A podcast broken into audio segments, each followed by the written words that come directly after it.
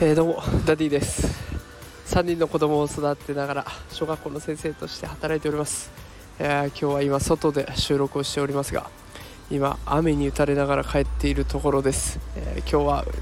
自分が勤務している学校の運動会だったんですけれどもなんと途中から雨に降られて、え延期が決まりました。だから途中までやって途中から延期みたいな感じですね。で自分の娘の方もね運動会だったんですけどそれも延期ということでもう雨に振り回されっぱなしの一日になりました。ということでちょっと寒いんですけれどもあの皆さんも急な雨体大事にされてください。